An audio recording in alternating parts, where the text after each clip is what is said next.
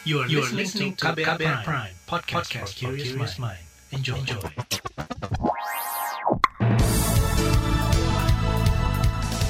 Selamat pagi saudara, senang sekali kami bisa menjumpai Anda kembali melalui program Buletin Pagi edisi Selasa 15 Desember 2020 bersama saya Sindu Darmawan. Sejumlah informasi pilihan telah kami siapkan di antaranya. IHSG capai 6.000, Indonesia banyak kehilangan investor asing. Pemerintah mengklaim tak ada klaster COVID-19 di Pilkada. Seratusan penyintas COVID-19 di Jawa Tengah donorkan plasma darah. Inilah Buletin Pagi selengkapnya. Terbaru di Buletin Pagi. Saudara indeks harga saham gabungan IHSG ditutup melesat 1,25 persen ke level 6.012. Ini kali pertama indeks acuan Bursa Efek Indonesia BEI ditutup di atas level psikologis 6.000 pasca pandemi virus corona mencuat Maret lalu. Peningkatan terjadi akibat sentimen dari luar negeri, yakni ketika otorisasi makanan dan obat-obatan Amerika Serikat FDA menyetujui vaksin Pfizer untuk penggunaan darurat. Selain itu, menurut teknikal analis Sukor Sekuritas, Hendriko Gani, peningkatan IHSG juga dipicu kenaikan harga-harga komoditas. Ya kalau untuk sentimen sebenarnya sentimen window dressing ya untuk Desember ini. Uh, kalau ini jadi sentimen akhir tahun yang biasanya digunakan para fund manager untuk memperbaiki performance mereka juga. Kemudian juga kenaikan harga-harga komoditas. Kemudian juga dari global ada vaksin yang cukup banyak ya sekarang vaksin-vaksin yang diterima uh, di dunia dan udah dinyatakan kalau dia efektif melawan COVID-19 gitu. Itu tadi technical analis Sukor Sekuritas Hendrik Gani. Saudara data perdagangan mencatat investor asing melakukan aksi jual bersih sebanyak 51 miliar rupiah di pasar reguler kemarin. Total nilai transaksi menyentuh lebih dari 18 triliun rupiah. Ada 276 saham menghijau, 189 terkoreksi dan sisanya yakni 154 saham stagnan. Saham yang jadi top gainers antara lain PT Indosat Tbk melesat sahamnya 24,72 persen di level 3.330 per saham. Kepala Penelitian dan Strategi JP Morgan Indonesia, Henry Wibowo menilai investasi di pasar keuangan Indonesia memang sudah jauh lebih baik sejak Oktober lalu. Hal itu mencerminkan sentimen positif. Hanya saja persentase kepemilikan saham investor asing di pasar obligasi dan equity masih rendah. Artinya masih banyak investasi asing yang belum balik ke pasar modal Indonesia.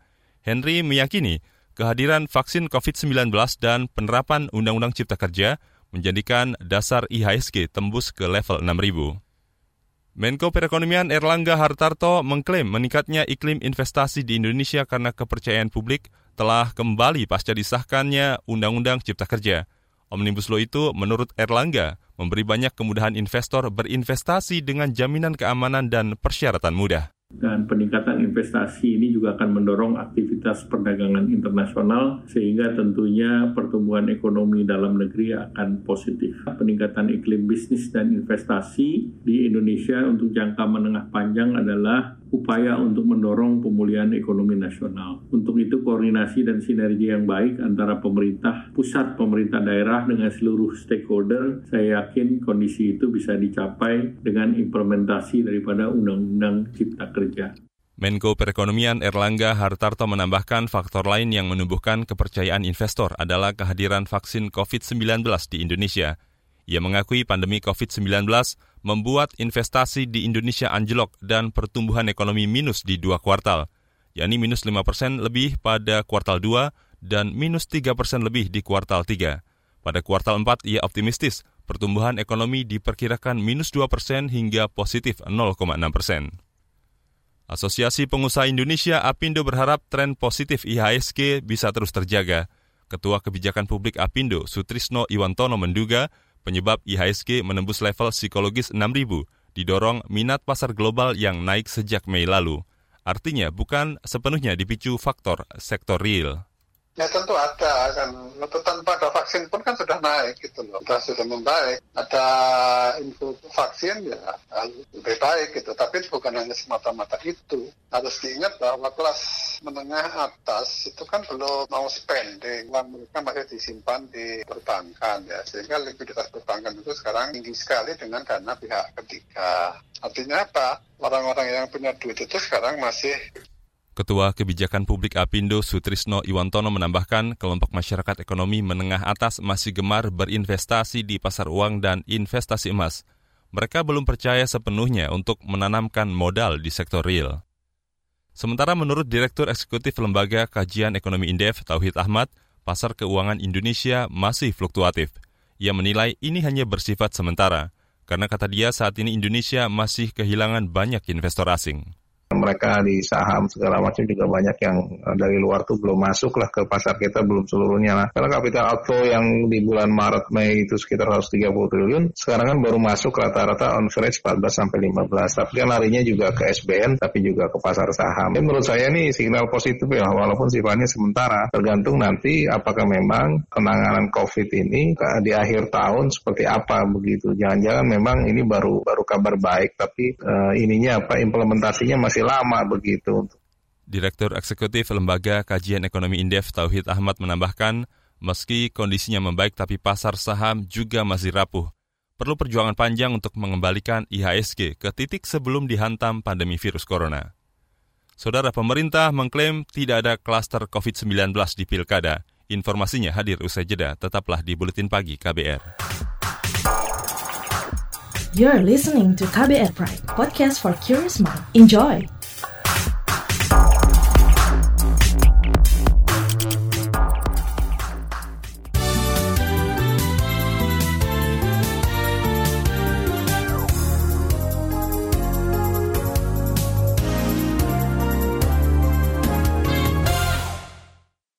Saudara Menko Polhukam Mahfud MD mengklaim pilkada yang digelar di tengah pandemi COVID-19 berjalan sukses.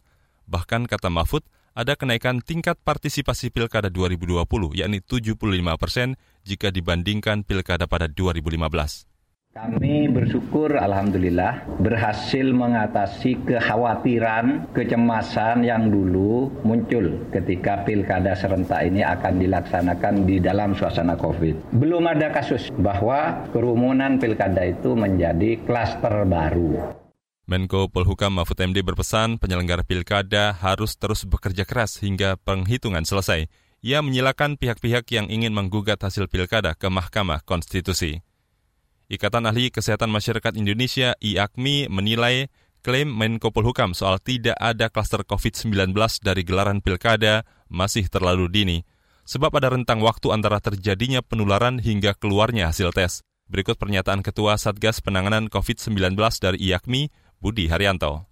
Jadi kan perlu waktu, paling nggak 2, 3, 4, 5 hari setelah pemilu, pilkada ya, terus kemudian baru menunjukkan gejala-gejala tertentu, curiga, terus kemudian swab test. Nah swab test tambah lagi kan, tambah 7 hari lagi, atau 5 hari, 6 hari, 7 hari hasilnya keluar kan gitu. Berarti tambah berapa? 15 hari, 12 hari, minimal 12 hari lagi dari tanggal 9, paling nggak baru ketahuan. Ketua Satgas Penanganan COVID-19 dari IAKMI Budi Haryanto meminta pemerintah tidak menurunkan kapasitas tes COVID-19 usai gelaran pilkada. Justru tes harus semakin masif dan ditingkatkan di daerah risiko tinggi. Selain itu, isolasi mandiri juga harus diawasi secara ketat. Jika tidak, maka akan banyak kasus positif terdeteksi di masyarakat usai pilkada. Saudara, kemarin kasus positif virus corona di Indonesia bertambah 5.000 lebih. Kita ke soal lain. Empat anggota Ormas FPI ditembak mati anggota polisi di dalam mobil usai ditangkap di jalan tol Jakarta Cikampek pada pekan lalu. Itu terungkap dari hasil reka ulang yang digelar malam tadi. Juru bicara Mabes Polri Ahmad Ramadan mengatakan empat anggota FPI itu dibawa polisi ke dalam mobil untuk dibawa ke Polda Metro Jaya.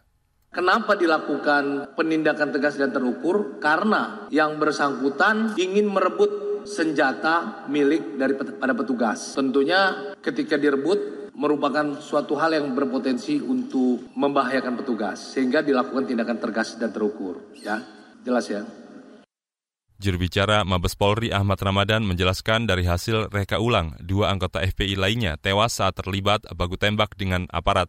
Total ada enam anggota FPI tewas ditembak polisi di tol Jakarta Cikampek, kilometer 50 Senin pekan lalu. Sementara itu, pengamat kepolisian dari ISIS, Bomba, Bambang Rukminto, mempertanyakan tindakan polisi menembak mati empat anggota FPI di dalam mobil. Menurutnya, empat anggota FPI itu seharusnya mendapat pengamanan ketat. Namun entah mengapa justru ditempatkan di dalam satu mobil tanpa diborgol. Kementerian Pemberdayaan Perempuan dan Perlindungan Anak PPPA meluncurkan aplikasi berbasis daring, yakni aplikasi Jaringan Dokumentasi dan Informasi Hukum atau JDIH. Menteri PPPA Igusti Ayu Bintang Puspayoga mengatakan, melalui aplikasi itu diharapkan ada perbaikan layanan hukum bagi masyarakat, khususnya perempuan dan anak di masa pandemi. JDIH adalah wadah pendayagunaan bersama atas dokumen hukum secara tertib, terpadu, dan berkesinambungan, serta merupakan sarana pemberian pelayanan informasi hukum secara lengkap, akurat, mudah, dan cepat. Isu-isu pemberdayaan perempuan dan perlindungan anak adalah isu yang kompleks, multisektoral, dan terus berkembang. Menteri Pemberdayaan Perempuan Igusti Ayu Bintang Puspayoga berharap aplikasi berbasis online ini bisa menjangkau seluruh kalangan dan seluruh daerah. Dengan aplikasi JDIH, masyarakat tidak perlu mendatangi satuan-satuan tugas di daerah untuk melapor. Sementara pihak terkait juga bisa menindaklanjuti kasus-kasus hukum perempuan dan anak secara lebih cepat. Program sejuta rumah belum mencapai target yang ditentukan, sebab dari target 900 ribu unit rumah yang dicanangkan sejak lima tahun lalu, kini baru terrealisasi 700 ribu unit lebih hingga Desember ini. Namun Dirjen Perumahan Kementerian PUPR Kalawi Abdul Hamid optimistis target bisa tercapai.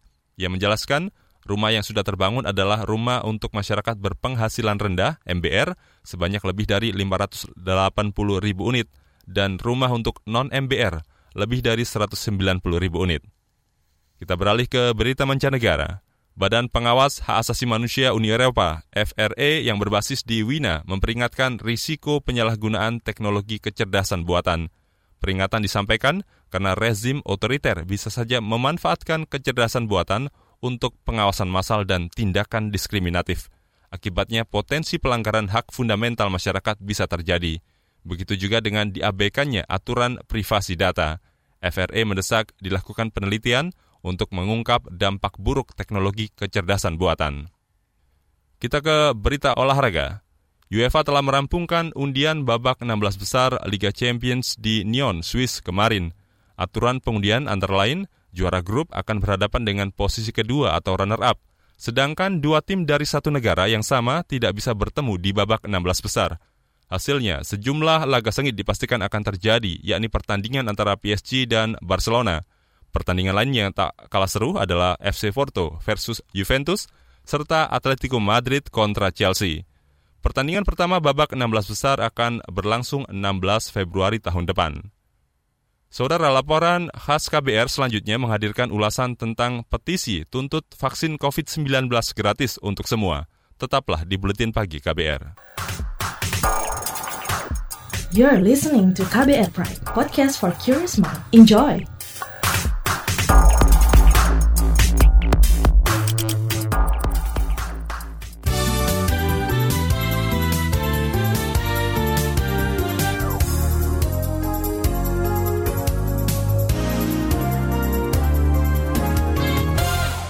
Anda masih bersama kami di Buletin Pagi KBR. Saudara, rencana pemerintah membagi skema vaksinasi COVID-19 menjadi dua, yakni gratis dan berbayar, diprotes sejumlah kalangan.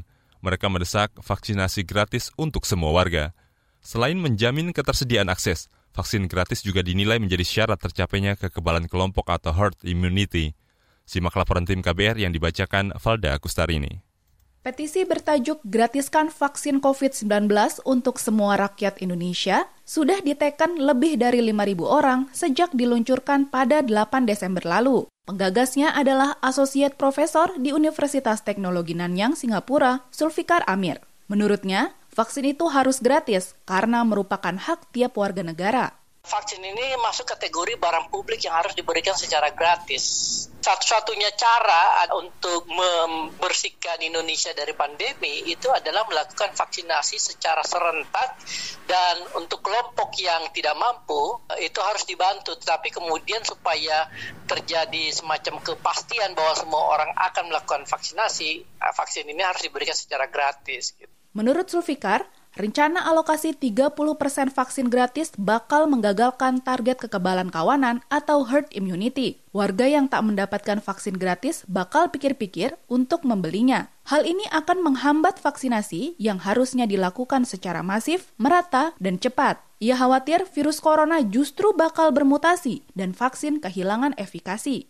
Ketika satu angkatan pertama yang sudah divaksin itu masa kekebalannya selesai, ternyata virusnya masih ada di Indonesia, berarti dia harus vaksin lagi kan? Dalam jangka panjang, misalnya 2-3 tahun kemudian, ketika herd immunity tidak tercapai, sementara virusnya ini masih berada di sekitar kita, semakin sering virus itu meloncat dari satu tubuh ke tubuh lain, semakin mudah dia melakukan mutasi. Jadi bisa jadi tahun ketiga vaksinnya itu udah nggak bekerja. Sampai rejimnya akhir pemerintahan Pak Joko Widodo, virus corona masih ada. Jadi vaksin gratis ini adalah syarat fundamental. Udah nggak bisa ditawar-tawar gitu. Sulfikar berencana membawa petisinya ke Komisi Kesehatan DPR agar Dewan mau mendorong pemerintah memberikan vaksin gratis untuk semua. Dukungan serupa juga datang dari koalisi warga lapor COVID-19. Di masa pandemi, vaksin semestinya tak jadi objek komersialisasi. Anggaran negara harus dioptimalkan untuk akses vaksin gratis bagi seluruh warga. Koordinator Lapor COVID-19 Irma Hidayana. Kami sepakat ya harusnya digratiskan. Negara itu sudah mengalokasikan anggaran termasuk juga pembelanjaan untuk vaksin. Sehingga tidak bisa lagi untuk dijual. Pemerintah double standar ngajakin orang supaya mau divaksin tetapi kalian harus membayar. Nah, harusnya kan tidak demikian ya.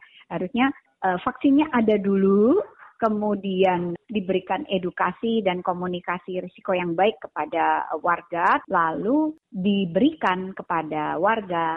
Pemerintah diminta menanggung seluruh vaksinasi tahap pertama untuk memastikan herd immunity terbentuk. Skema vaksin mandiri bisa dilakukan setelah tahap pertama rampung bayi mau diimunisasi gratis ya pergi ke puskesmas atau ke rumah sakit. Memang itu program pemerintah gitu. Tetapi kalau masyarakat memilih untuk membeli vaksin sendiri gitu ya melalui klinik-klinik swasta dan lain sebagainya ya itu disilahkan aja gitu. Tetapi yang harus digarisbawahi adalah vaksin ini harus ketika sudah semuanya sudah lewat ya uji klinis, efikasi dan safety-nya sudah terbukti, ya mestinya tahap awal ini harus digratiskan. Sementara itu, Penasihat senior untuk gender dan kepemudaan di WHO, Dia Saminarsi menegaskan herd immunity harus terbentuk agar pandemi COVID-19 segera berakhir. Menurutnya, WHO sudah menerbitkan panduan untuk mencapai target itu. WHO menyediakan platformnya supaya upaya negara mencari penyelesaian ini terkonsolidate dengan baik. Jadi nggak saling rebutan antar negara. Semua negara punya informasi mana vaksin yang aman dan efisien. Itu yang dikerjakan oleh WHO. Menyelesaikan penyakit infeksi ya berarti harus dengan imunisasi. Dan itu untuk mencapai herd immunity butuh 70% orang yang diimunisasi dari seluruh populasi. Namun, WHO tak berwenang mengatur program vaksinasi di masing-masing negara. Sebelumnya, WHO juga tak merekomendasikan vaksinasi dijadikan program wajib, tetapi tiap negara didorong mengkampanyekan pentingnya vaksin. Jadi WHO itu yang diatur adalah teknis vaksinnya, bagaimana pendistribusian di dalam negeri, apalagi sampai ke harus gratis atau enggak itu tidak tidak bisa disentuh oleh WHO karena ada national sovereignty, ada kedaulatan yang harus dihormati oleh WHO kan. Itu kan semua berdasarkan regulasi yang ada di tingkat nasional. Nah, ini yang diatur oleh regulator di tingkat nasional, bagaimana distribusi, cara pembayaran, dan lain-lain. Demikian laporan tim KBR, saya Valda Kustarini. Informasi dari daerah akan kami sajikan usai jeda. Tetaplah di Buletin Pagi KBR. Commercial break. Psikolog klinis Gisela Tani Pratiwi membagi tips caranya berdamai dengan trauma masa kecil uh, ayah atau ibu saya mengata-ngatai saya dengan kalimat tertentu. Misalnya kamu bodoh, misalnya katakan gitu ya. Itu terngiang terus sama saya, itu dampak emosinya apa ke saya?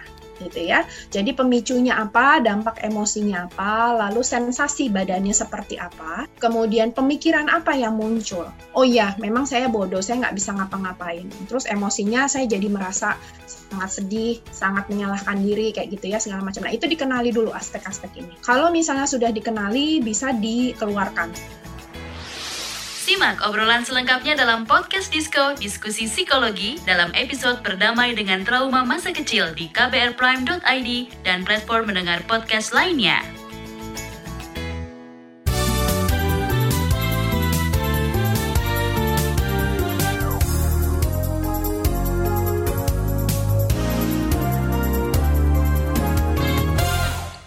Inilah bagian akhir Buletin Pagi KBR. Saudara, sekira lebih dari 100 penyintas COVID-19 di Jawa Tengah telah melakukan donor plasma konvaselen. Kepala Seksi Unit Kesehatan Transfusi Darah PMI Jawa Tengah, Dwi Handoko mengatakan para pendonor plasma, plasma konsavalen berasal dari tiga daerah itu dari uh, total dari tiga PMI UDD Kabupaten Kota Kota Semarang, Kota Solo, sama uh, Kabupaten Banyumas gitu. Jadi kalau permintaan di rumah sakit Karyadi itu sangat tinggi sekali. Kepala Seksi Unit Kesehatan Transfusi Darah PMI Jawa Tengah Dwi Handoko mengatakan penyintas COVID-19 yang sembuh dapat mendonorkan plasma konsavalen dengan ketentuan usia maksimal 60 tahun. Hingga saat ini, PMI terus melakukan sosialisasi agar penyintas mau mendonorkan plasma darahnya. Kita ke Bali, pemerintah Kota Denpasar meraih penghargaan Kota Peduli Hak Asasi Manusia dari Kementerian Hukum dan HAM. Penghargaan diserahkan Wakil Gubernur Bali, Cokorda Arta Ardana Sukawati, didampingi Kakanwil Kemenkumham Bali Jamaruli Manihuruk. Penghargaan diterima pejabat Sekda Kota Denpasar Imade Toya kemarin. Presiden Joko Widodo, Menkumham Yasona Lauli, sejumlah Menteri Kabinet Indonesia Maju dan perwakilan daerah lain hadir secara virtual. Pemerintah Kota Palembang, Sumatera Selatan menunda pelaksanaan kegiatan belajar mengajar tatap muka di sekolah pada Januari tahun depan. Wakil Wali Kota Palembang, Fitrianti Agustinda beralasan lonjakan kasus positif COVID-19 masih terus terjadi. Bahkan sejak 6 Desember lalu, Palembang kembali masuk kategori zona merah penyebaran virus corona. Resmi itu akan disampaikan oleh kementerian apakah memang seluruh Indonesia sekolah-sekolahnya itu harus uh, dalam arti bisa memulai sekolah tatap muka.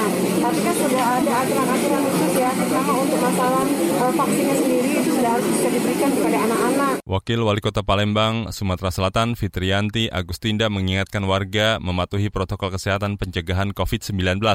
Selain itu, ia juga mengimbau warga mengurangi aktivitas liburan Natal dan Tahun Baru agar tidak menambah jumlah kasus positif terinfeksi virus corona. Pemerintah Provinsi Jawa Barat melarang seluruh bentuk perayaan Tahun Baru 2021. Alasannya, kerumunan orang berpotensi memperluas penyebaran COVID-19. Setiap wisatawan yang ingin berkunjung ke lokasi wisata di Jawa Barat harus menunjukkan hasil rapid test sebagai bukti negatif terinfeksi virus corona. Berikut pernyataan Gubernur Ridwan Kamil. Kenapa itu dilakukan? Karena kesimpulan dari data libur panjang kemarin meningkatkan kasus COVID cukup signifikan dan membebani rumah sakit cukup signifikan. Sehingga belajar dari pengalaman itu, kita ingin memastikan tamu yang datang dan pergi itu adalah mereka-mereka yang sudah bersih dari COVID dan kita tidak akan menggunakan lagi rapid test antibody tadi sudah disarankan Gubernur Ridwan Kamil mengingatkan pekan ini jumlah daerah yang masuk kategori zona merah COVID-19 bertambah dari 6 menjadi 8. Daerah itu antara lain Kabupaten Garut, Majalengka, Karawang, Bekasi, Kota Bandung, dan Depok. Ridwan mengklaim sudah menyiapkan tambahan gedung sebagai pusat isolasi untuk mengantisipasi lonjakan pasien.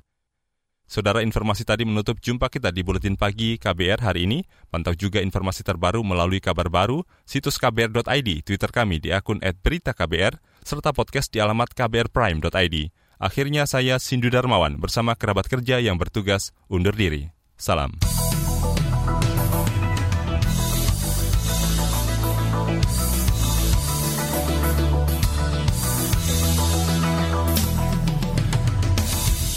KBR Prime, cara asik mendengar berita. KBR Prime, podcast for curious mind.